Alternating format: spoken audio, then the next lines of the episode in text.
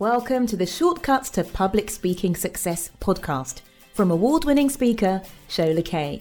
This is the audio version of Shola's weekly video blog.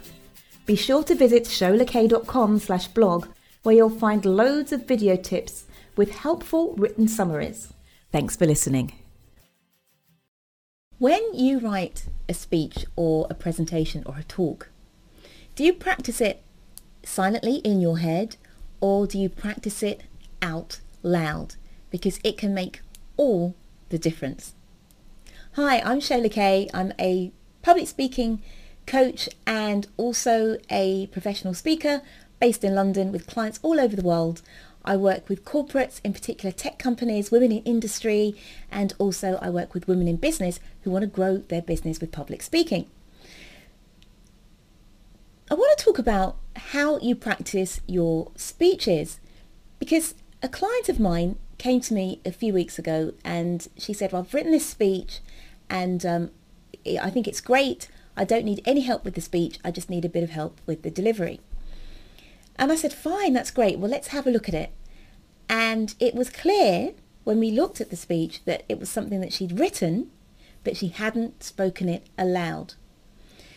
How was it clear to me that she'd not spoken it aloud? Well, because there are very long sentences. There were, there were words with many syllables. And it read like an essay now, when we are speaking to an audience, speaking out loud to an audience, as opposed to speaking your head to the audience, because I guess they don't have ESP and can hear you, but when we are speaking to an audience, we want to make sure that the the words that we use are punchy, that we have short, pithy, punchy sentences that don't go on for too long. And that's not because your audience has a low IQ or because they're, they're not intelligent enough to understand and stay with you for a longer sentence, but because it's your job as the speaker to make it as easy as possible for the audience to digest what you have to say. So if you've got long sentences that have got 30, 40 words in or sort of clauses and it just it's it's hard for people to cling on to and understand, then you're quickly going to lose your audience. And that would be a real shame. Especially when what it takes to write a, a good speech, all it takes is for you to kind of review what you've written, break it down into shorter, punchier sentences where it's very clear what the point is of each sentence, what the meaning is, and then you can practice it out loud.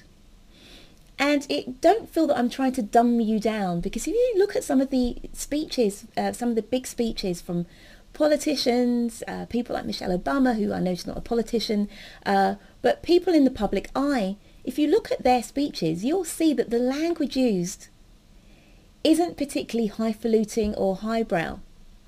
But when you're using fairly simple language, then you can take that and you can work on the expression.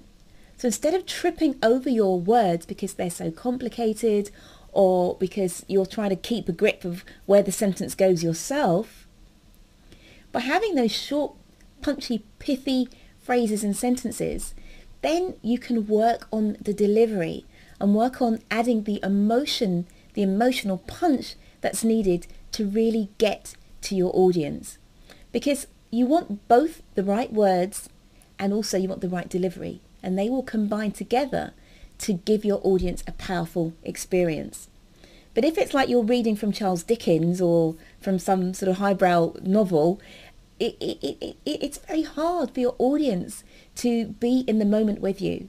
Because by the time you finish one sentence and have moved on, they're still analysing what you just said and making sure they fully understand it.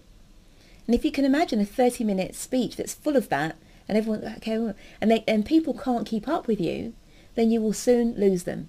And that's where the daydreaming begins or the mobile phones come out and, and you've lost them, which as I say is a huge shame because the time and the effort and the energy you've put in not only to securing this opportunity to speak, but also in the, to the preparation of your presentation.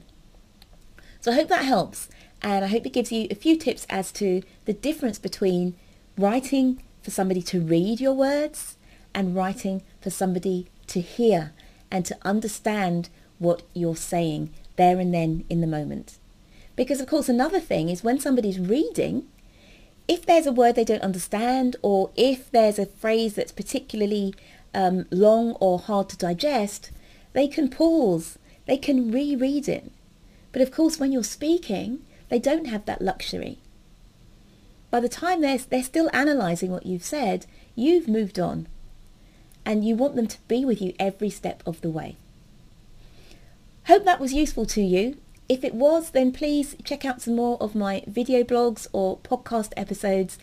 If you're interested in joining me for a live online event, then why not check out sholakaye.com and you'll see on the homepage there how you can check out my next event. You'll see masterclass and if you click on that, that will take you either to my masterclass, which is pre-recorded, or to the next live event. So go ahead and do that and I hope to see you there.